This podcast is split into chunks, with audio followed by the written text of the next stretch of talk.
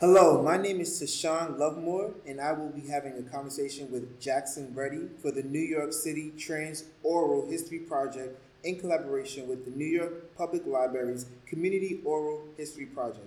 This is an oral history project centered on the experience of trans identifying people. It is May 29th, 2019, and this is being recorded at Mid Manhattan Library. Jackson, we're so happy to have you here. The New York City Trans Oral History Project is a community archive of transgender resi- resistance, resilience, and survival in New York City. Black Trans TV's goal is to share the narratives of people who love, like, look like us. The interview will be a collaboration between Black Trans TV with the New York Public Library and highlight the brilliant oral history of Black trans folks of Black of experience. Can you please start with your name and your pronouns? My name is Jackson Reddy, and I prefer the pronouns they, them. I also sometimes go by he, him. Okay. Um, did you grow up in New York? I did not grow up in New York, but I was born in New York, though. I was born upstate in Albany. Okay. Well, if you didn't grow up, if you didn't grow up in New York, where did you grow Where did I up? grow up? I grew up all around. Um, I like to say I grew up all around Los Estados Unidos. So um, I I was born in upstate New York. That is where both of my parents are from, and where their families ended up. You know, black people migrated from the south north. So previous to our both of our family or both sides of my family being from up north, they were both from the south. You know.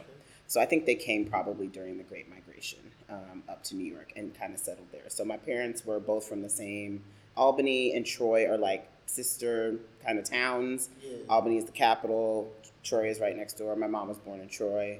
My dad was born in Albany. What's your relationship like with your family? That is that is that's more complicated than where am I from. I'm not even done answering where I'm from yet or where I grew up because Okay, yes. that's just where I was born. Yes. Um, and I grew up moving, so we moved around a lot. So I, I, you know, we lived on the West Coast. My younger brother was born out in Sacramento.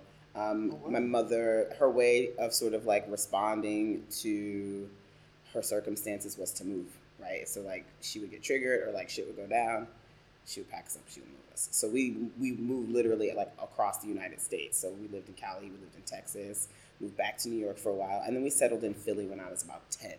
So I mostly grew up in Philly, but I only lived there until I went to college. So the place I actually spent the most time was in Chicago.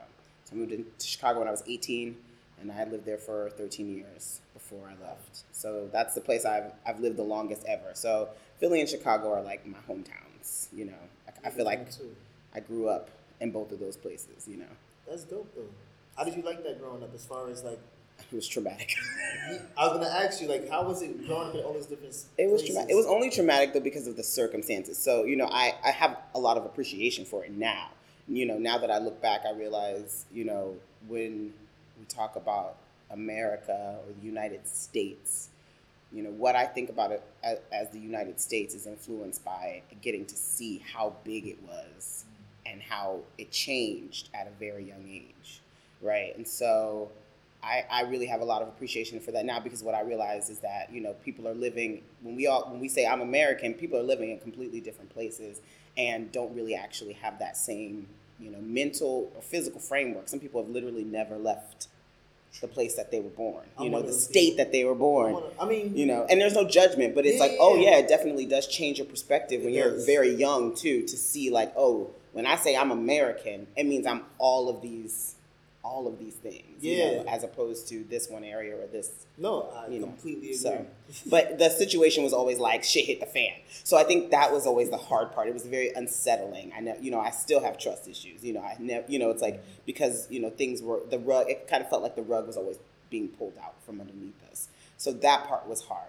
Um, but you know, the experience now as an adult, I can look back on it and extract the value. You know, yeah, you mentioned your brother. You only have one sibling. I have multiple siblings. Okay. I have one brother where we we we grew up together, you know, and so you know, yeah, both of my my parents have other children, so I have multiple siblings. But when I talk about my brother, I'm talking about Keontae, who is my younger brother, Okay. and that is the person that I grew up with. What's your relationship with your brother now? It's good. It's good. It's take. It's actually just recently sort of like turned a corner. Um, I think there's a pro. I mean, I know there's a process of, of grief and mourning that happens when someone comes out as trans, especially to their family or to anyone that's close to them. Um, and so that process, I think, looks different for everybody. So I feel like he was he was doing a lot of grieving and mourning, and there was there was tension, I think, for a minute. Um, but I know that there was only tension because he was really fighting to to you know to love me. You know what I mean? Ultimately, so it's like he. I think everybody has to grieve. I get it. You know, I had to grieve too. So you know, um, so it just turned the corner. Honestly, with our relationship with our mother, because my I don't I don't talk to my family actually. So he's the only person I talk to now, Okay. currently. Um, and so, you know, for a while he was like, "Why aren't you talking to anybody?" or "Why don't you tell them why you're not talking to them?" and et cetera, et cetera, et cetera. And I, you know, I had to explain a few things. You know, the one being that, like, you know, for me, the silence was self care because my relationship with my family is toxic, and that, quite frankly, you know, it hurt me too to not have the spoons to be able to like show up and just be like, blah, blah, here I am. You know, like it hurts me too that it feels like, oh, I really don't have it in me. Um, and also, like, no one else is responsible for aftercare, and no one else actually knows what that looks like. You know, and so whatever happens, I have to I have to show up ready to be responsible for my aftercare, and I'm also not there yet. Also, don't have the spoons for it yet. You know, and so you know, it's not fun for me either. It's not fun to be traumatized. It's not fun to think that you're to feel triggered by your family. No, I- you know I what I mean. I so that I had to like break this down for him though, because he didn't get it. He's like, "Well, why don't you just come out?" You know, and I'm like, "You don't, you know." I gotta break a this down. process. Um, but then he he turned his own corner with I think his own like repressing a lot of what happened as to us as children. He you know, and he sent me a message. He was like, "Yo, I I like broke through basically and realized how much I have repressed, and I really wasn't understanding where you were coming from till I had this moment, and now I get where you're coming from." Gotcha. you know, because there's just a lot of stuff in our family that is unresolved. And unfortunately, you know, there's there there are adults who are not able to show up and take and be accountable also. So it's a lot of gaslighting, which just leads to conflict. It does. you know? So you know it's like well i can't you know like you're adults. We're all adults now. It's like i can't make you come to the table and and take accountability you know? Um, and if you're not going to do that then we really don't actually have much to talk about. You know i feel like Yeah. silence is an underutilized tool for resolving conflict. If motherfuckers could sit down and be quiet and be peaceful and realize that like it's okay. We actually don't we don't have to agree we don't have to Absolutely. if we're not, then we're not. You know what I mean? There's no there's no way of forcing that understanding. You know, so it's like it's it feels like it's much more of a peaceful act to say like I'm gonna be quiet and I'm gonna I'm gonna take care of myself. I'm gonna let you take care of yourself. And and honestly, I feel like if everyone's actually doing that, then I'm I'm not worried about anything because you know and that's what I said to him. I said I'm not talking to anybody, but also I'm not worried. Why are people worried? I'm like I'm taking care of myself. So I'm, I feel like yo, when the conversations that need to be had, I have faith that they'll be had. You know, but I have no worries about it because I know what I'm doing, you know, and I know that I'm I'm doing my best to take very good care of myself. And if everyone's doing the same thing, then we should all we should all be all right, you know. Yeah. Um, so our relationship has has I think turned a corner since he sort of had his own breakthrough about like, oh yeah, you know, this this relationship is toxic, and these are the ways in which it's toxic, and now I understand why Jackson is reserved, conservative. I'm gonna say younger. How much younger is he? Uh, five and a half years. Okay. Yeah. Okay. What about your father? You didn't mention your dad. You know, it's a tough relationship. So I'll I'll back it all the way up. Scoop. Um, so my parents always had a com- complicated relationship. You know, like that. I was born into conflict Gotcha. with the two of them, and I don't even know the the levels of conflict. You know, but growing up, it was always like, you know, that nigga ain't shit. You know, and then he would just be ghost most of the time. You know, and they, I mean, they were together for pr- probably like off and on for the first five years of my life, and then when I was about five and a half, right after my brother was born, maybe I was like six. It was after my brother was born. So Okay. he was young though. He was like a baby baby. And they were actually like splitting up while my mother was still pregnant. So, you know, by the time he was born though, there was like a big break. And we were in California. We had moved from New York to California. And and my father's parents, his grand my grandparents had moved out there. So my oh. dad went out there, all of his brothers and like his family went out there, and my mom you know, came out there too. So we left and we went back to the East Coast. So that was like that was when they were like broken, broken. But then it was just like then it was like back and forth across the United States of America. You know, like, so it was a lot of like, to one end. you know, this is back in the day when before cell phones, you know, Yeah. so it was a lot of, you know, you know, collect calls to curse people out. You know what I mean? Like, like going over to somebody else's house because you ain't have a phone, so you had to go over to your homie's house to cur- to call a nigga to curse him out. You know, you know what I mean? Like it was like that kind of shit that would happen.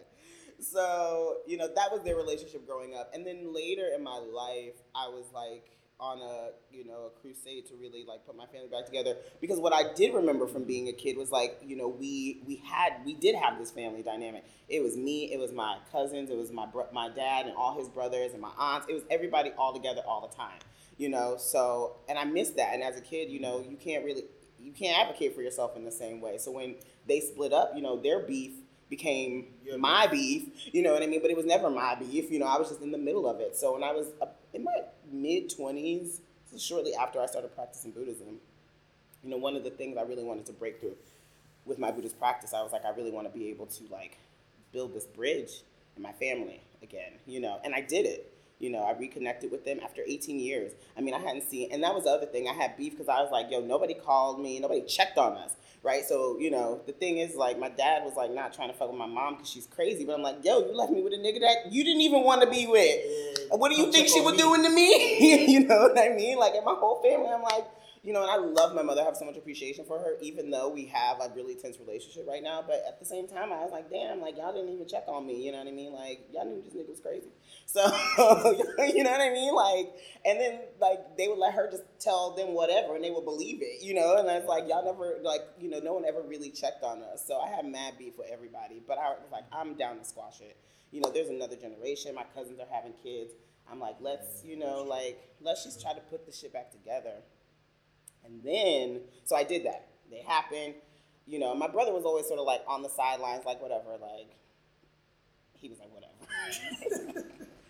he is he he is a, a Jackson true true.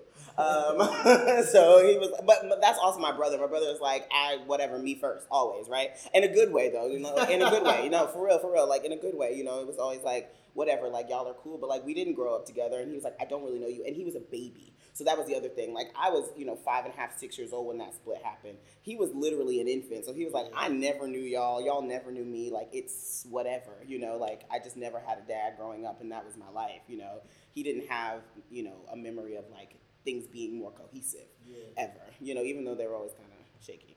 So anyway, um, but you know, he met them, and I was like, there was people he hadn't met even, like, because he was a baby. You know, so you know, I connected, we reconnected, we had a couple family. That must have been beautiful though. It was, it was absolutely beautiful. I was in a renaissance in terms of my family revolution in my life. I was like, wow, you know, like I was really, really like happy, proud, just like wow, black people are out here doing the work, like we're putting our families back together. But then, damn, then I had the worst PTSD I've ever had. Okay. This is like two and a half years ago. So I didn't know I had PTSD. I've had it my whole life, you know, and it makes sense now. Also, my, my mom struggles with alcoholism. It's like, you know, abusive. And now, you know, looking back, my whole family struggles with some type of addiction, you know, and like, you know, there are like the, the like extreme cases, like the uncles that are like, were like strung out growing up. And then there's like everybody drinks every day or, you know what I mean? People, you know, people just like, you can tell they're medicating to numb, right? They're not medicating even to be and i'm like not making judgments but it's like the type of medicating that's happening is like abusive basically like that's the problem the problem is actually not the substances it's The the abuse. abuse. part right so like you know my mom all my whole family struggles with abuse but um and you know growing up a child of an alcoholic it's like i just seen some shit so anyway seen some crazy things um I had I had PTSD and I didn't realize I'd had it. I probably I'm, I'm sure I've had it my whole life. Now I can recognize. I'm like, oh, that was probably PTSD. You know, like now I can look back and see it, but at the time I, I had no idea what was happening, and I had never had anything like this happen to me in my life. But I recalled memories of sexual abuse that I had had as a child. And it was really difficult because my whole life, you know, seeing therapists or like trying to just like deal with my issues, growing up poor, black, and like being raised by a single mother who was also struggling with, like from an abuse, from being abused by her parents, and et cetera, et cetera. You know, people would always say like, "Were you ever sexually abused?" I always demonstrated the signs of someone who'd been sexually abused, and I would always say, "I if it happened, I literally have no memory of it." Blocked it out. I don't remember it, you know. And then we would move on because I'd be like, I literally don't. I'm like, no, I don't think so. You know what I mean? Yeah. Um, and so this was the first time where, you know, and they came back like memories, you know, like it was painful, you know, it was really painful. Um, and it was hard. And I just broke down. And that was when I started to really unpack my identity too. So it was like I had this like knot of trauma, you know, that I, I had to like unravel. And as I unraveled that, then I started to be able to really ask myself questions about what made me feel good and like and believe that my my answer was important because that's another part right of trauma is like you know I was raised to be told like what I felt was not It's not valid. was not valid didn't even count what feelings right um, so yeah so they came back you know and my, my memory was always fragmented and it still is there, are st- there was always i always realized like okay my childhood i know we moved around a lot but how come i can't remember whole chunks of things? And i'm like well probably because you were five. You- like your memory is not that you know what i mean? It's like your, your attention span's already short. And then y'all were always moving and like you were always in and out. And even like when we were in one place we would live in so many different houses and you know et cetera et cetera. So you know, I always I always had that feeling of like something something's missing. Like there's a big piece that I, you know, and what sucked was like once I put that piece in, all the other pieces Fell, fit. fell into place. I was like, okay, everything else makes sense now. You know, in a way that felt comforting because at least I could trace a line. Yeah. You know, whereas before, right? I got you. You know, before it was just like, what's going on here? You know, like why am I always like this? Um, so that was hard, and you know, I think my family took it as like, now they're like, oh, it's you know, it's because you're trans, and I'm like, actually, that's not why I stopped talking to y'all. I stopped talking to y'all because I realized I can't trust y'all because what if I, what I remember is correct, um, and I'm pretty sure it is. Like y'all were negligent, you know. Like I don't, I don't, maybe I don't remember all the specific details of what happened, but what I do know is that y'all were y'all were negligent Yeah. that somebody wasn't wasn't taking care of me and that that's how that shit went down you know that i was left alone you know and that i was left with people who from what y'all have told me you you should have never trusted Hmm. you know Yeah, that's deep.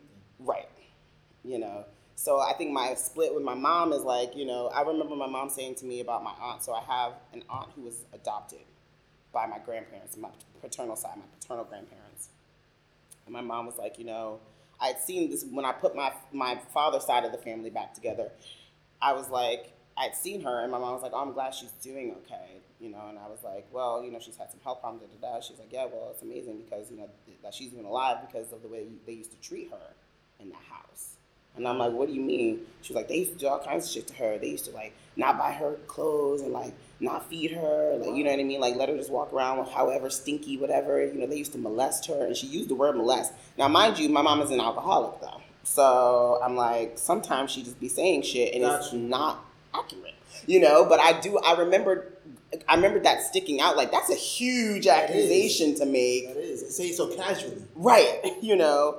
And then I'm like, oh, so you knew these niggas wasn't shit though. You knew you knew they wasn't shit, and you still left me with them. You know, Yeah. you would leave me with them for long periods of time. You know, so if you knew that that's what was going down in my grandparents' house, how did you ever leave me with anybody from that family, including my father? No, You truth, know. True. I'm like, I'm not even gonna get into like why were you in this relationship? That's a whole nother thing. But like, you know, because I'm like, look, I got a fucked up family too, so I don't want, some, you know, I don't want someone looking at me like, uh, you know what I mean? But I'm like, but definitely, like, why would you ever leave me alone? You know, alone, left me alone for long stretches of time. You know, and I'm sure she was 19. She's like, fuck it, whatever. Somebody gonna watch this little nigga. Like, I'm gonna go out. You know what I mean? Like, I'm gonna do me. I get it. You know, but it's like, yeah, that is the negligence that happens when someone is not ready to be responsible to be a parent. You know, um, so that there it is, you know. So I think I just I was like I can't I can't plus all of I was like plus all of the other shit, you know. So it's like this incident plus like my whole life of, and you know there my mother and I have had these moments where I've asked her to be accountable and she hasn't shown up. And I sort of was like, whatever, like it is what it is. Like that's still, you know, I did the thing where I was like, that's still my mom. I still love her. Like I'm gonna still send her fifty dollars when she needs it. I'm gonna still blah blah blah. You know. And after that, I was like, no, like I come first now for sure. Definitely. You know, I come first now for sure and for a while.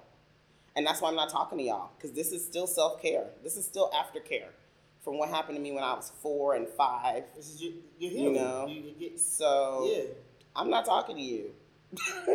and I don't know when I'm gonna talk to you again, honestly. You know, I have no plans right now, I have no agenda except to take care of myself. And as long as the little kid inside of me is still like, I don't want to talk, I'm not making that motherfucker say nothing to nobody. I respect that. Because that, I'm like, they have every right.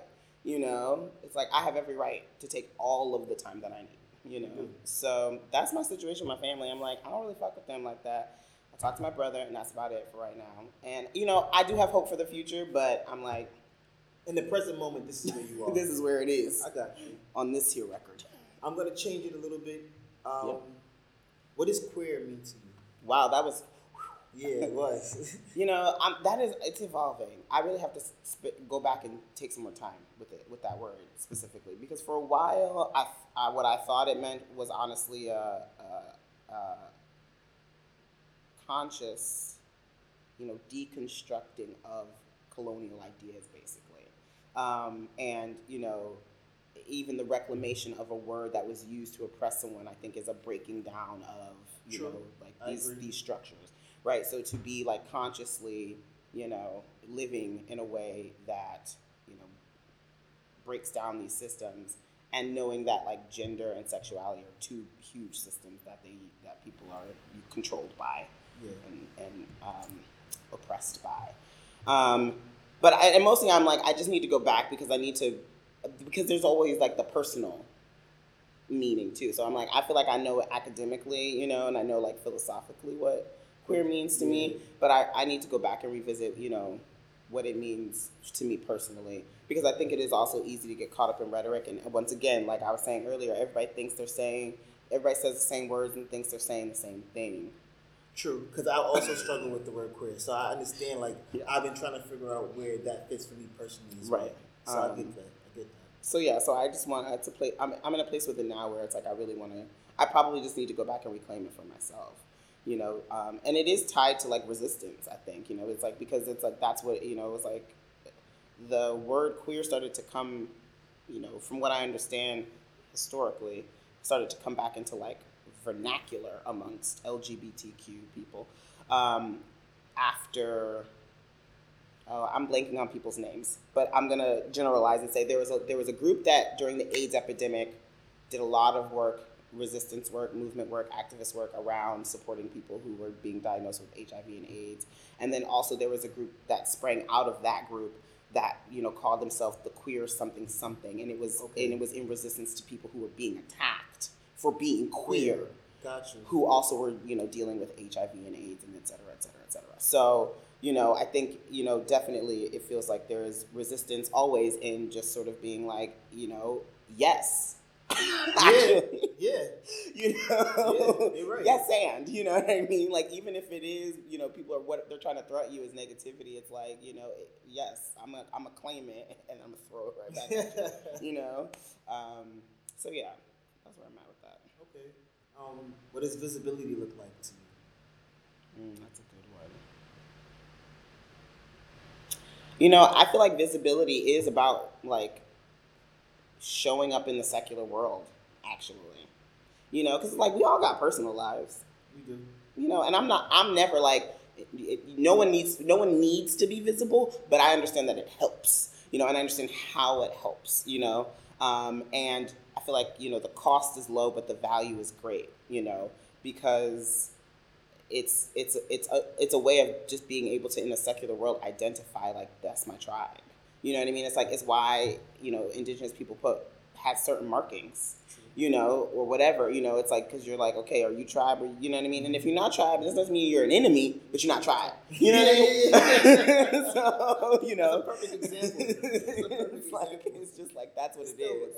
It's not that love lost, it's just, right. you're not tribe. I get what you're saying. Right. Yeah. So I think, when I think about visibility, I am thinking about it in a secular way. How do I show up in the world? How do I show up in society? How do I show up in civilization? Because when I'm at home or when I'm with, you know what I mean? It's like, y'all don't see me, you don't know me. So, you know, it is only about how I decide to show up to others, you know. Right. Right. Um, so, yeah. Um, what is community? Or who is community for you? That's a good question, too. Um, community are people who, I mean, in a general term, people who share the same values, you know.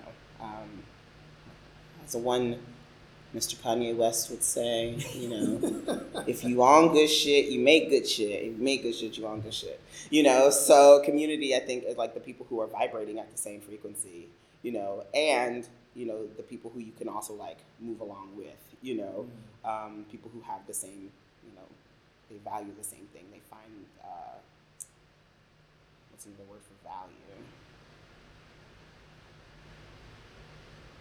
Is another word for value? I'm drawing a I always use the you. word value. I know. I'm just thinking out a- loud. it's I'm talking good to myself too. No, it's a good word. Um, use value. Because it's going off of that, gonna, It's like it's derived meaning, derived meaning. Yeah. You know, from from similar things and same things. And then it's also the people who like you have had experiences with, right? Because I feel like it's possible to to have community that you haven't met yet, right? To like that's true. you know have tribe out in the world that you haven't met, but you you migrate towards each other because you were after the same thing. I mean, I feel like that's always you know the case for me. Is like I I showed up at this place and that person showed up at that place because we were both we both saw value in something similar, and that's how we met each other. Um, so that's one you know, but we we didn't know that until that moment. And then there's a community that's like these are the people who I've traversed time with, you know, like, who we with intention orbit, you know, around each other in the same circle, you know. When I think about community, I think about people like Shana Mateski. You know, like that's my community. You know, it's like someone who it's like, you know, we know that we're family, and like there's nothing. That's it. That's what it is. that's it. You know, no question. right. So since we're talking about family, have you created your chosen family, and what does it look like?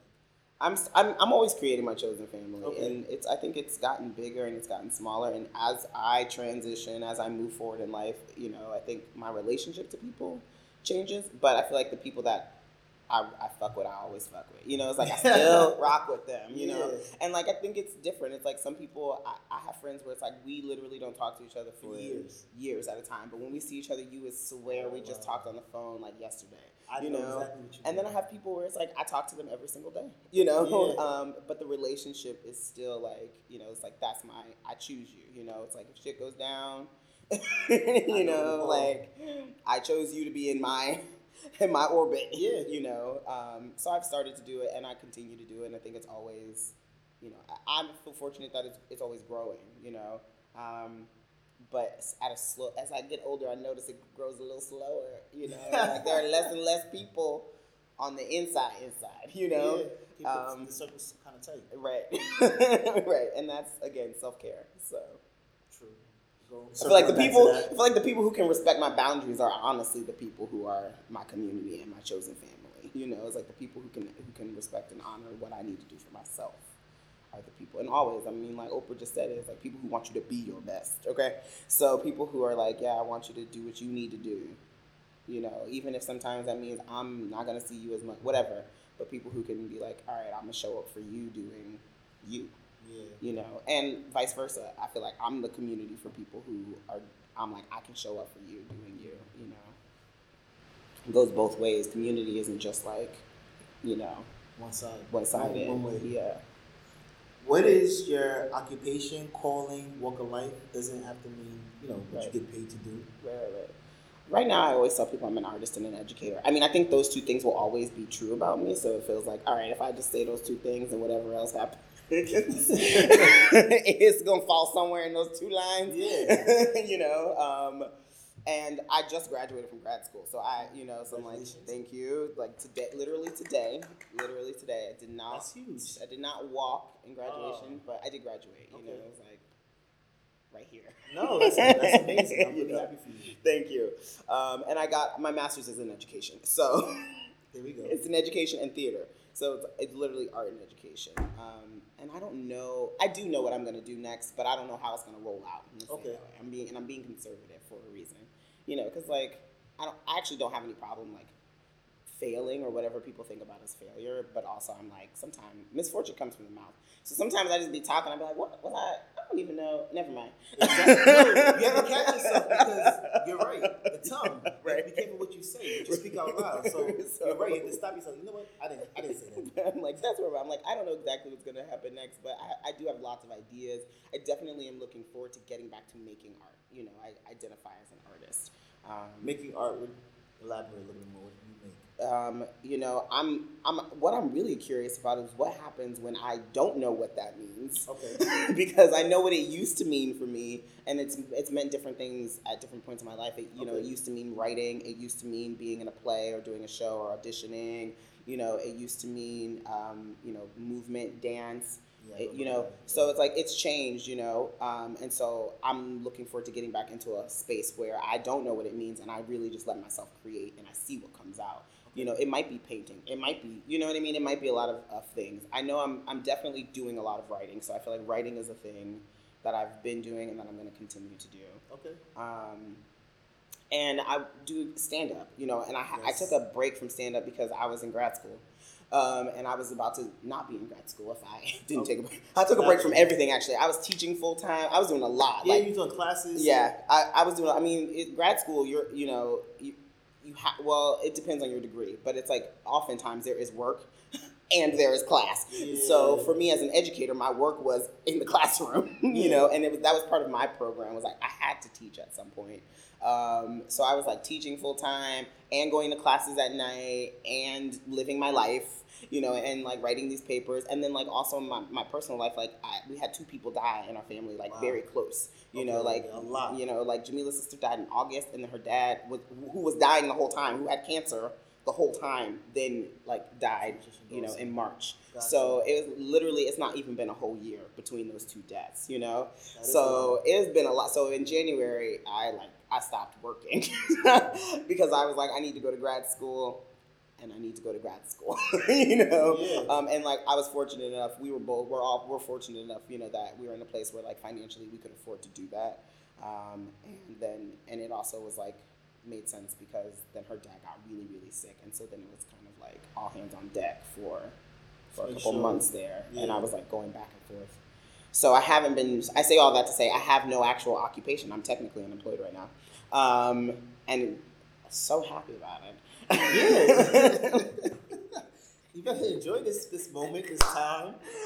looking forward to the summer um, where I'm gonna go. So in, on Saturday, I'm going up to Vermont to learn how to like basically build my own little homestead. I have a friend who has a home, and you know, a homestead is like not a farm, but is a farm, but it's like a personal farm because you know, like you, you, there are lots of different types of farms. Anyway, but it's like this is her personal farm. So she grows her own food. She grows her own herbs for so medicines. dope. She raises I love that. chickens. Yeah, so she's gonna she's she's like changing over her flock of chickens. So a big part of it is I'm gonna learn how she like she's doing that, and then also I'm gonna go back in the fall and learn how to harvest chickens, which is that's, That's the end of their life.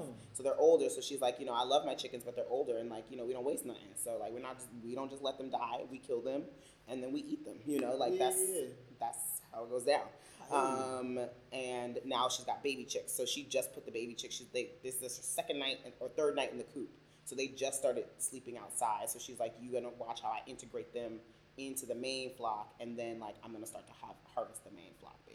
That's so amazing. Yeah. So I'm gonna go up there. So you know, it's by season. So like I'm going in the beginning of the summer season, so I can see the planning, and then I'm gonna go back in the fall, learn how to harvest, and then like turn the beds over and get them ready for the next season For winter. as well. Yeah. That's awesome. Yeah, so those are things that like I'm working on. Is like I love food. I have a huge passion for food, um, and I really, I you know, it's What do you love about food? What do you? Wait, I'm like, is that a real question? No, oh, oh, I should say, what's your favorite food? What I ask love that. about What's- food. What's Like, your favorite food food? is life. Like- it is. No, you need food to survive. What is your favorite food? So I'm gonna go with tacos because I will Okay. always eat a taco. Okay. I will always eat anything on a on a corn. Tortilla. So I guess corn tortillas are actually my favorite food, and I will eat anything on top of them. you, you make everything that you eat, basically. I mean, not all the time, but Yeah, yeah, yeah, you like yeah. to chef it up in the Yeah, kitchen. yeah, I cook all the time. I- mean, and I like to eat out. New York is. I'm fortunate. I always forget. I've been. I've lived in great food cities where like I actually want to go out and get the food. Like, cause some places I realize people are like, oh yeah, things shut down, and then like there's That's nothing true. to eat, and I'm That's like, oh yeah, like sometimes you don't have an option. Like you either eat what's in your house or like you hungry because there's no place because you don't want to go eat if you don't want to eat like fast food or whatever, you know. Um, so New York, I feel like oh, it's nice that sometimes I can be like I'm tired, I don't feel like cooking, and I really do trust the people that cook in the kitchen down. You know what I mean? At, Yeah. the, at the even sometimes the Chinese place, I'm like, yo, I know that's a family. Like I see them together. I see their kids going to school. You know what I mean? You did get a good point. Yeah, like I know who these. I don't know them, but you know what I mean. Like I trust their kitchen and their food is good, and I want to eat it. win, win, win. but I do love to cook, and um, for me, food food is life, and food is like it's just another way to tell stories actually too. I feel like there's so much like culture and history and information in food, and I There feel like that's you know that's where I really like get into it, and I'm like, okay, you know, it's a way of communicating and expressing yourself and like telling a story, just like you know saying a poem or doing whatever. And then stand up, I'm ready to talk some shit. I'm gonna talk mad shit this year. I feel like. When did you start stand up? I nothing to lose. Uh, right now. you said when did I start or when Yeah, do? no, Oh, when, did, I start? Yeah, when did you start? I started stand up in Chicago. My one of my best dearest friends, Niall Darling, and who was my roommate at the time, was do was into comedy, was into stand up, and was just like you should kept being like you should come to open mics, you come to open mics, and I was like I don't know, I don't know, and I was like you know I should, you know, like I, at this point I had studied acting, so I my, Okay. my undergrad degree I got a, a bachelor of fine art. That's what they tell you the F is for. Um, a bachelor of fucking art in um, in acting in, in theater. Um, so I was a performer, but I had never done stand up. Anyway, I went out one night. The first night I went out, I didn't actually get to go up on stage because our our roommate um, Arturo, who just graduated from Yale's uh, graduate program in acting, got into a, a bike accident, like a, a massive, huge bike accident. So that was my first, that was my intro Wow. to stand up, was Wow. like my life on fire, Yeah. like in real time. Um, but then I eventually went back and I was like, okay, like I could do this. And but it was, it, I mean, it still is lots of bros, lots of bros, lots of bros. So you know, I've, I always have to take my time with it, and I see it more as like a place for me to also like work on my craft and generate material. I don't know that I'm like a stand. I don't know that I don't. I'm not pigeonholing myself. Is all I'm saying. Like, can't wait to do some like bigger gigs. I hear you. Can't wait to have some larger audiences. But also, it's like I'm not like I'm a stand-up comedian, and like that's you know that's my thing, and it's cool. Some people are like that, but um, that was my intro. And then as I started to transition, it was also like you know I stopped acting as much because you know acting is still very like you know siloed Yeah. and it's getting better, blah blah blah blah. but it's still very siloed, and even if, not just binary, siloed. It's like type, type, type, type, type, type, type. True. You know? True. True. Right. So- right. Um, I was just like, I can't keep up, and also don't know where I fit in. But I know that I can make my own. I can tell my, I can, I'm the, I'm the act. You know what I mean? So like, if I can keep doing stand up, like I can perform all the time, and I don't never have to be nobody's type except my own. you know, and then people can see me and they can decide, like, okay, you know, like that person would be great for this, et cetera, et cetera. So for me, it's a way to put myself out there and be seen. And you know, just maybe I'll discover what my type is, you know, or maybe I'll create a type because I feel like that is the new, that's the new new. You know, it's like you know, people are putting themselves out there, and like everybody's looking for something new. And now we have platforms where it's like people can't see what you're doing and what you're about. So, Yeah, and I love your I love your stand up when we did it at the pull up last year. So oh yeah, that was a that was an interesting show. That was interesting. Was interesting. It was an interesting show. um did media play a part in your self expression? Or does media play a Yeah, part I mean. I feel like it used to play more of a. I mean, it does because it exists, right? And so, if either you're using it or you're not using it, but either way, most people don't have a choice other than to make a choice about it. You know, like if you're, you know, here we are, Los Estados Unidos. It's like you either see it and engage, or see it and don't engage. But either way, you made a choice. So yes, you know, I feel like you know, and and in both ways. Sometimes it's like I use media as a way to express myself to the world, to put myself into the world. Sometimes I use media as a way to take things in. Um, you know, growing up, I think it was always difficult because I didn't see myself in media. And I think that is actually part of what propelled me to want to be someone who created things because I wanted to see myself. And I knew I existed. And I'm like, if I exist and other people like me exist, you know, so Correct. why is this so unbalanced? You know, so I think part of, you know, what interested me as an artist was always about like being able to create that balance. Mhm. Um, and art is also the way that I am able to make sense of the world. so there's also that. Um, but you know, the media is, you know, media is one thing. Media is like its own thing, um, and then there's like how people I think use and interact with and consume it. You know, so yeah, it it definitely plays a part in. Was it my expression? My your self-expression. My self expression, yeah. Um, and I think as I get older, I'm able to use it as more of a tool rather than be, you know, overcome by it. Um, Yes, that's perfect. but I but I watch it too. You know, it's like, and you got to watch it. You got to watch what is getting what is being put out here, just so you can be aware. You know, and it's like it is the Matrix because it's like you got to remember that it's the Yeah, Matrix, but like and not get sucked into it. But it is important. You do have to know what's going on. You know what I mean? You got to know Yeah, what's, what's happening in the tunnels. Yeah. You have to find know. so, um, and I think it can be. It, and that's exactly it. It is useful and it is meaningful, and that is why. That's why you know I'm I'm mindful of it. You know because of that. So. Um, who would you say influenced you, or influences you, currently, or influenced you in the past? There's been so many influences. Um, influ- uh, can you be more specific? Like influence me as an artist, or Yeah, as an artist. okay? Um, I'm like, I got lots of Yeah, who influenced you as an artist? I'm like so many different people. Like, you know, the first thing that came to my head was like all of the '90s R&B, all all 90, 90s R&B, Yeah, and that's the, you know that's black people there. making music that. in the '90s. You know, it's like, oh my goodness, Brandy, Monica, Aaliyah, you know, the Fugees. Yeah. Yeah, I think I, music. I think music is like a big influence. You know, and like I feel like yeah, when people are like, you know, if you ever you're trapped on a deserted island and like, what's one album? I'm like Fuji. You know, the Fugees first album was like. That was one of the first times I remember being like, I'm an artist because I like I felt that album. You know, I felt it, Soul album. Yeah. Why, like, it- and I was I young, and I remember being like, I'm so young, but this But makes perfect sense to me. You know, and like, and then I remember being like, my mom is listening to this, and it makes perfect sense to her. You know, and like, I saw the connection of like intergenerationally, like how something can can talk to everybody and can be like how art can be. Um, so I feel like yeah, all of the music that came out during that decade, because I was also you know I was born in '84, so like that was my that was my decade, and I feel like all the music was always like heavily heavily influenced by music. Yes. I remember I had whatever those magazines were I that, know right on. that you used to get when it's just posters, Yes. basically. Yes. I used to sell posters. That's why I know. I know right on. Beat. Yes, yes, yes, yes, yes, Yeah, yeah. So I, had used to buy those, I and like them. that was just like up all over, up all over my, you know, my room. I was a Um, hustler. I was selling them to the kids in my school. and Shakespeare. On strangely enough, so I was introduced to Shakespeare when I was in like the fourth grade, and then like it kind of like you know like the idea of like heightened language. That was like my first introduction to it. But I just remember always being like, oh yeah, like there's a there's like there's an art to art. I think that's what like Shakespeare helped teach me. And then it was like I got introduced at fourth grade, and it was like you always had to do like some kind of Shakespeare unit.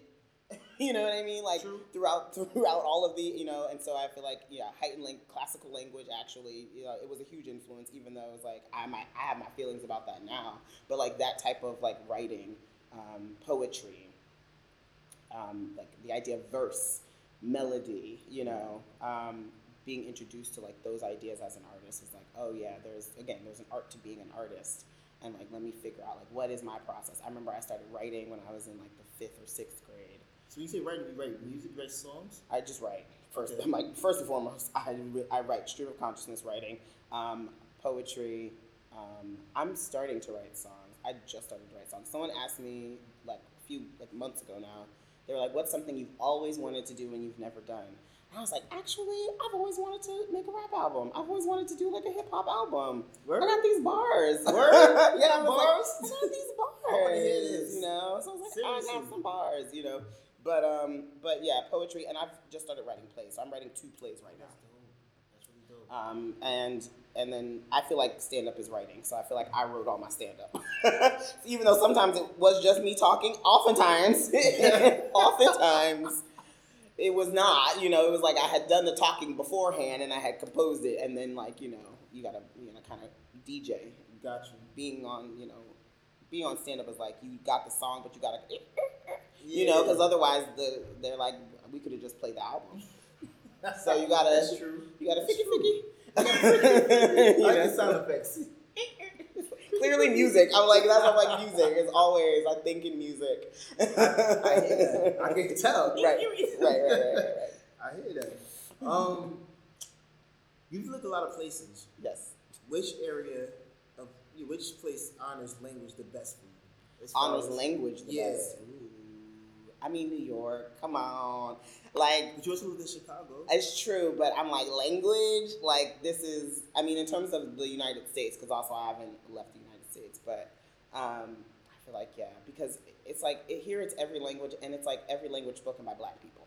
You know, Gotcha. like you can go to to LA and there's lots of French people there, but you come to New York and there's lots of people speaking French who are Black. Got you. You know, so it's like it's a, there's a difference. You know, there's people who speaking Spanish who are black. You know, so it's like you get almost everybody, you get almost every language, uh, and you get black people speaking every language, which to me is like, yeah, that's that's it for me. You know, um, but the coast, the coast in general, because they're coast, so you get people coming in from from everywhere. But I feel like in places I've lived, New York has been like, I'm always like, the sound of New York is just like an amalgamation of, of voices speaking in different languages. It's so cool. You know, it's like so unique. I love that. Um, what do you feel is the biggest threat? I'm changing it a little bit. What do you feel is the biggest threat to black folks? Well, black folks are trans. You know, I saw that. experience. I saw that. Uh, Yeah, you did? I was like, damn, what is the biggest threat? Um, I'm like, damn, there are like there are like the environmental threats, and then there's like the internal threat. I'm like, which one's bigger? You know? Yeah, yeah, yeah. But You you, know? whatever big, whatever big to you at this moment, right Um, now. But I feel like it always. I feel like always it has to be whatever's inside. I feel like the internal negativity, the internal doubt, the internal fear. You know, I feel like that's always because that determines whether or not you win or lose in a crucial moment. It does. Ultimately, you know, um, and the winning and the losing is not about what what happens. It's about how you feel, right? So you know, True. Um, because again, only, you're keeping your own record, you know. So like, you only got to answer to you. Nobody else has to answer to you at the end of the day. You got to answer to you at the end of the day. You know what I mean? So like, you got to look at yourself and be like, this is how I felt about it. so I think yeah, the inner, the inner, the inner negativity is really the biggest threat. Um, because then that it comes out too. It also like it, that's how you respond to things. That's also you know. So I think doubting ourselves, not valuing ourselves, not taking care of ourselves, you know, those are the biggest, the biggest threats. Um, And then you know all other bullshit. and then all the, bu- oh, the outside, in all the, the environment. But you know, the reality of humanity is like the environment has always been trying to kill us, and not to like take away from you know what is actually happening, but just to say like, okay, yeah, I want to be like, oh, all this shit that's happening is like the biggest threat, but it's like no, the big because the environment has always been trying to kill us, always, right? You know, so like no, the biggest threat really is like what's happening on the in in the internal world. And it's the biggest threat because it's also the thing that, like, if we break through it, is the biggest help, right? It's like the thing that is going to propel us the furthest, right? True. So it's like it's that same energy, but the you know inverse of it. So that's why to me it's like that's the bigger. If I have to pick the biggest one, you know, but the environment is always trying to kill us. It's like you could take that as a fact of life if you want to, you know. That's how I try to look at it.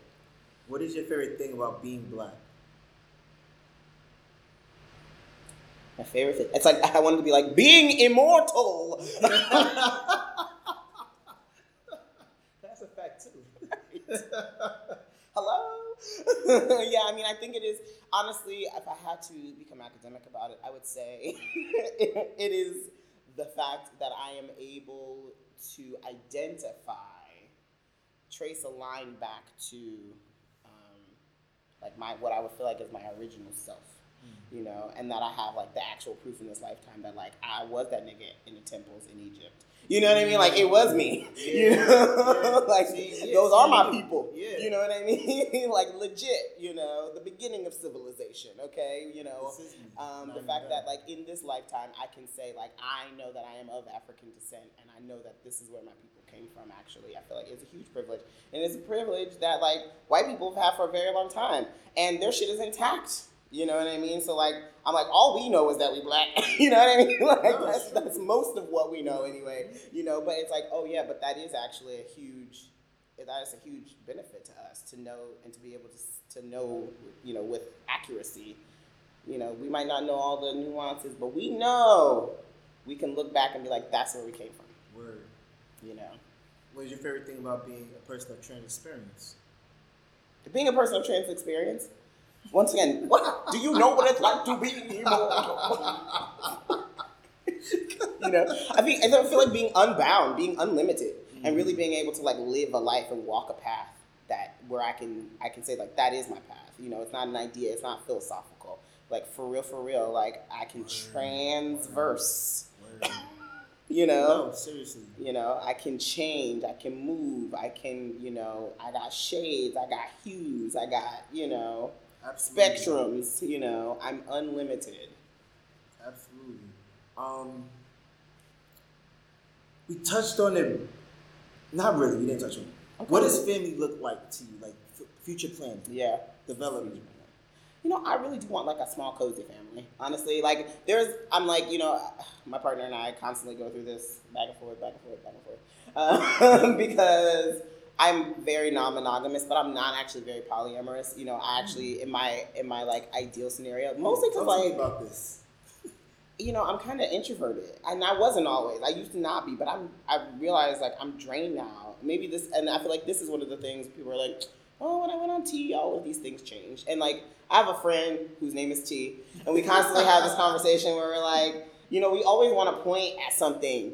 Right and be like it's because of this. So like there are moments where I'm like you know it's because of the tea, and then I'm like maybe it's just your life. You know what I mean? I do the same thing. I, I feel you. You know, like you're talking about being aggy, and I'm like, yeah. Like sometimes I'm like, oh, well, maybe it's because I'm on testosterone. I'm like, oh, maybe it's just because you're aggravated.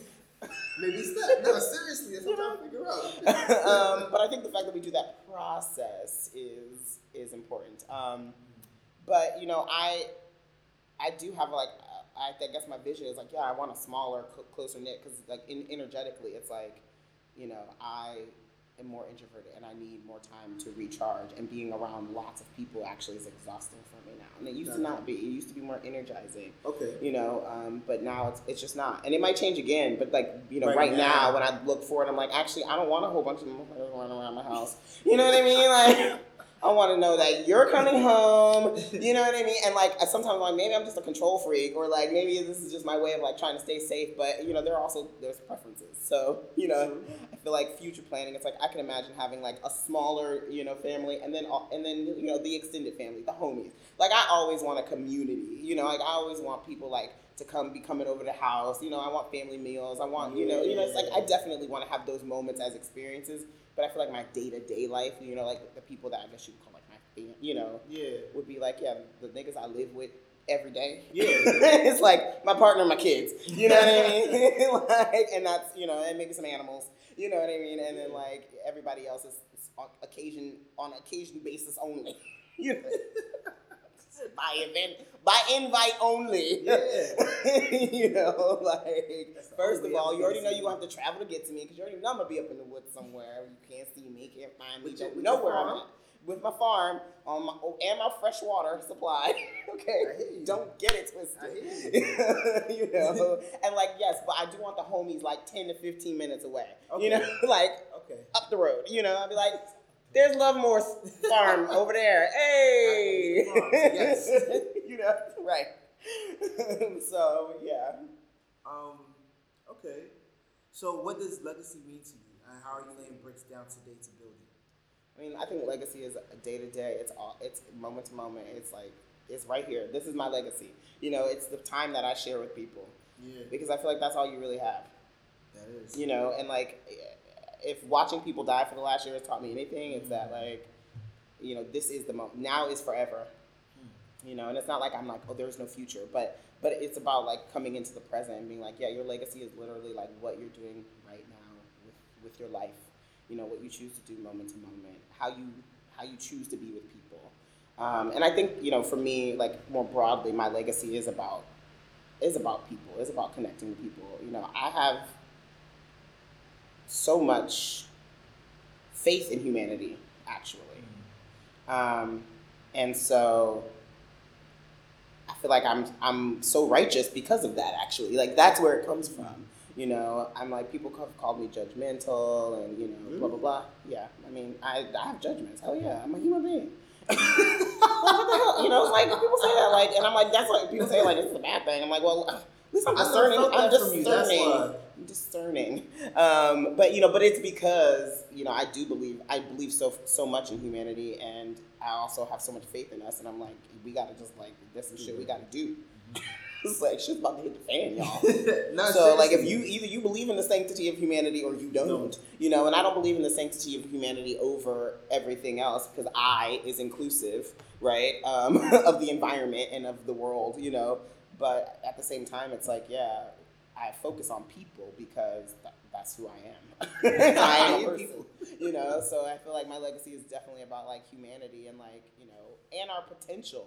That's the other thing is like people are so limited. I'm like damn you know? Like i'm not joking when i say my favorite thing about being trans is being trans. Like it really is because i'm like i understand like what it means to to actually manifest unlimited potential you know and i know that if i can do it then that everybody else has the same so like we could really be on some real cool shit you know what i'm saying if people would get over get out of i get out I get out of all your boxes. you know, if you can get out of these boxes, we could really be out here floating, you know, levitating. You know, we could like handle the basics so that I could use my time for something valuable, like orgasms. You know, I would, I would prefer to do that. you know, instead of trying to figure more. out fucking hunger. Like, why are we trying to figure out how to feed people? We live on an earth. we live on an earth. Seriously. We won by living on an earth. Like we don't. We should not be like trying to figure out how we're gonna feed people. Hmm. I don't know. There are like these massive oceans and like there's all this land. Like what? No, you know, no, like, right. Especially when we waste so much things, so much, so much food too. You You know? know what I'm saying? So I, I hear you. On So like, what's really going on? So yeah, I, it's like you know, legacy is really about the present moment. I think. Okay. Um, when do you feel the most alive and joyful? What are you doing and who are you with? feel the most alive and joyful when I'm dancing with the homies, um, or even by myself actually. But yeah, when I'm moving, when I'm dancing, uh, when I'm playing the taiko drums. So I play taiko drums. Um, I'm a member of a Buddhist organization called Soka Gakkai International, and um, I play taiko with them. And so it's like it's a, it's like the drums, but then it's also it's a faith based activity. It's like we're all Buddhists and we all we're all there because we, we are connected through this practice of Buddhism. Um, but in Buddhism, it's like nothing is separate, right? So ultimately, it's like us showing up to play the drums is also about us showing up to like break through whatever obstacles we, we have going on in our personal lives, whatever obstacles are going on in society. You know, it's not just like oh we're in a cool group we're in a cool musical group. It is a cool musical group, but also it's like it's a cool musical group full of people who are determined to like be their best selves, and like that's what you know that's what I've loved about being in this organization. You know, growing up, I feel like I grew up in this organization because I started practicing when I was 23. So like I Wow. still, you know, I was a kid, you know, um, and now I'm 35. So Yeah. you know, I feel like oh yeah, it is. I've met so many different types of people at so many different places in their lives and everybody there is still like aiming for the next thing. Like nobody's settling. No one's like, oh, I got a nice house, I got a car, I got kid, whatever. Like I'm good. Like everyone is like, no, what else can I do? You know, like okay, good, my shit's good, good. Now maybe I can go out in society and contribute more to society. Oh, now I'm contributing to society. Maybe I can, you know, like everybody, like you know, young, old, rich, poor. You know, everyone is like striving to be their best. So I feel, you know, my most alive when I'm playing with them because it's like it's the integrated you know, cause and effect. It's like I'm making this cause, I'm doing it, I'm being physical, I'm playing music, I'm doing something I love doing, and I'm also doing it for myself to break through my own, you know, stuff. And I'm also doing it with people who are doing the same thing. And like and then together we're determined to like help other people be able to do the same thing in their lives. And like that feels powerful. So Okay. I'm gonna ask you, but you already answered that question. Um, if time, money, or energy were not a factor, what would you go after if you knew it would succeed? Sleep. Nigga, what? I would use all my energy to go back to bed. Like, you know, I'm a Taurus. Um, but, but what would I go if time, energy, and what was the last one? Time, if time, money, Money. energy were not a factor, what would you go after if you knew it would succeed? I mean, I probably would do things like try to climb Mount Everest, actually. Like I would probably put my time and like whatever you know, in my energy into like training. Actually, like Yeah. yeah, That's dope. I like extreme environments. You know, survival is like my is my calling. Like I was born in a trap. You know, so I've been I'm like I've been at it for a minute now. You know, and for a while those survival instincts were not like adequately placed in a situation that made sense, right? So I would be walking into like situations where people wanted to support me with the survivor mentality. You know what I mean? Unnecessarily uh, not unnecessarily, but like you know, it's like it just wasn't like oh, it's like what do I do with this energy? Because this is what I, you know, this is how I was raised, and I did learn how. To, I knew I learned. I trained my mind to be this kind of a person. So now, what do I do with it? So now it's like, yeah, I like to do things like hike and do extreme, you know, and I like extreme environments because you got to survive them. You know, it's not just about being there and like taking pretty pictures and seeing something cool. It's like you got to survive that shit No, first. seriously. seriously. you know, so you know, I'm like, and I'm not like, I don't know. There are some people who I feel like you know that would describe themselves as extreme. I guess I don't necessarily feel like I would need to be extreme. That's why I would spend all my time training for. it. You know, like I would spend the rest of my life like training to, to climb Everest. You know what I mean? You didn't need the training. right, exactly. I hear you. for sure. So yeah, I would definitely go after after like you know remote places, places people don't get to often. You know what I mean? Mhm. Like yeah, I would like you know do the training to go drop like scuba dive all the way down. You know what I mean? Like I would do that kind of shit. I might hear still you. do it. you. I mean, you yeah, right, You exactly. still have time. So Okay. On a few more questions, just to give you like a little heads up on what. Um, what do you hope for in the future for people who live, look, and love, live, look, love, and express themselves like you? oh, so much joy, joy and healing. Ooh, so much healing. You know, so much healing. Honestly, you know, I I have this this this conversation with myself all the time, and then sometimes I have other people too, where I'm like, am I ever gonna feel healed? You know, and what I've Mm. learned and realized is like healing is a journey. It is not a destination. Um, but I, st- I want it to be a destination actually. You know, like I, I have a vision for a future of people who are not born broken, who are not born into a world where they have to they have to enact this process of healing because they're hurt, because they're traumatized, because you know, so that so that it's not about healing, it's just living. you know, like what we call healing should really just be life. You know, it's healing because of all of the things that are happening around us. You know, and so you know, I envision a future of of of, of health actually you know of, of being able to step into a world you know where they're not constantly or like right away having to un- trying to undo what's being done you know it's like it's yeah enough is enough you know I agree. you know i believe that like the earth is utopia if we want it to be you know like we could literally be chilling It is. It's all about yeah. It's a perception. you know, it is the Garden of Eden, whatever. Like, I don't even like Christian philosophy, but whatever.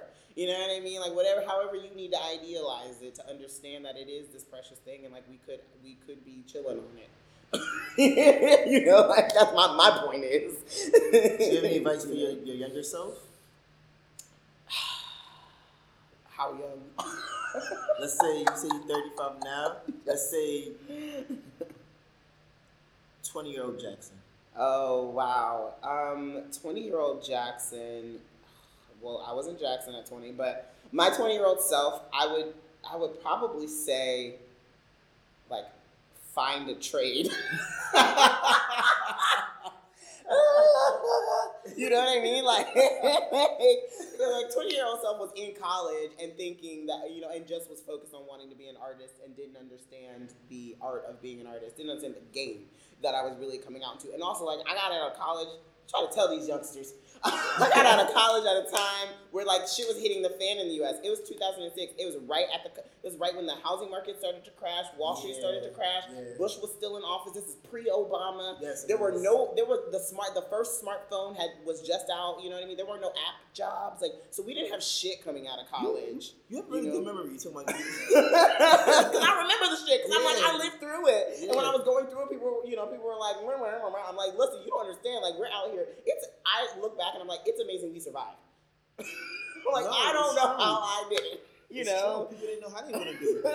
I have no idea how I did it, and I was an artist, you know, at that, you know. So I feel like, yeah, I would be like, yo, just know the hustle is about to be so for real, and like, you know, you can, you're gonna be an artist no matter what, but like, you know, get your get your square so that you're not constantly having to be thrown around. Because I did, I spent, but that's what your twenties are for. You know, I was moving around all over the place. I was here, I was there, I was you know.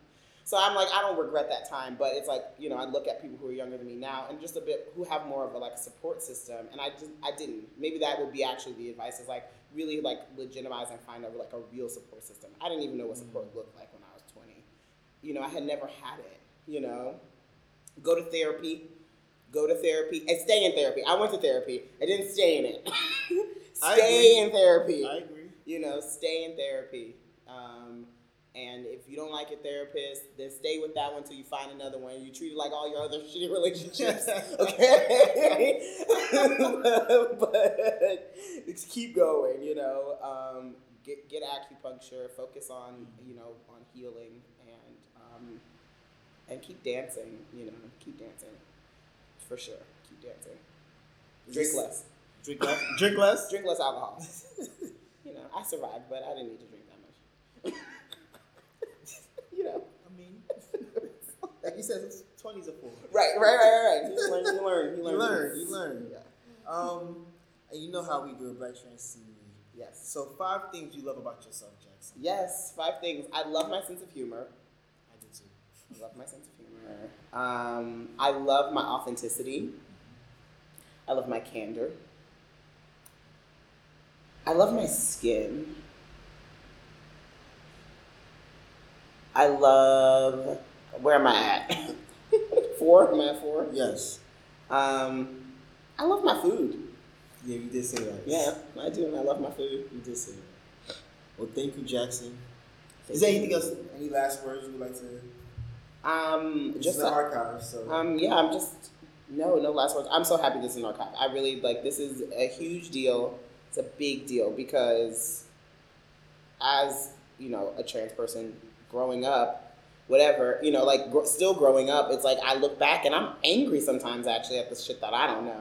You know, like damn, you know, like how is it not possible that people weren't talking about Marsha P. Johnson and Nah, Sylvia seriously. Rivera? Like they were human rights activists, you know, and they didn't have shit either, and there and there was no glory. You know what I mean? So they weren't even human rights. People were like, oh yeah, you know, like MLK, you know, X. People were like, they at least have fans. You know what I mean? But like, the, like Marsha P, Sylvia, they have nobody. This is more like recent history for us now. This is like we're just a lot of folks are just learning about this. now. Right, 20 now, 2019, yeah, exactly. almost fifty something years later. And I'm like, wow, you know, and like, and this was going down when all kinds of other things were going down, and that's the other part is like, but nobody, nobody, but where was it? I didn't see it. So I'm like, wow, it's huge that they're doing this, and that there's an archive now that people can literally just like be go online or whatever and hear these stories is like incredible. So I'm like, I'm grateful. Thank you. No, thank you for being with us and sharing your story with the New York Trans, the New York City Trans Oral History Project. yeah, it's been kind of long, but yes, thank you for sharing your time with us, and I love having your story shared with us. Thank Awesome. you.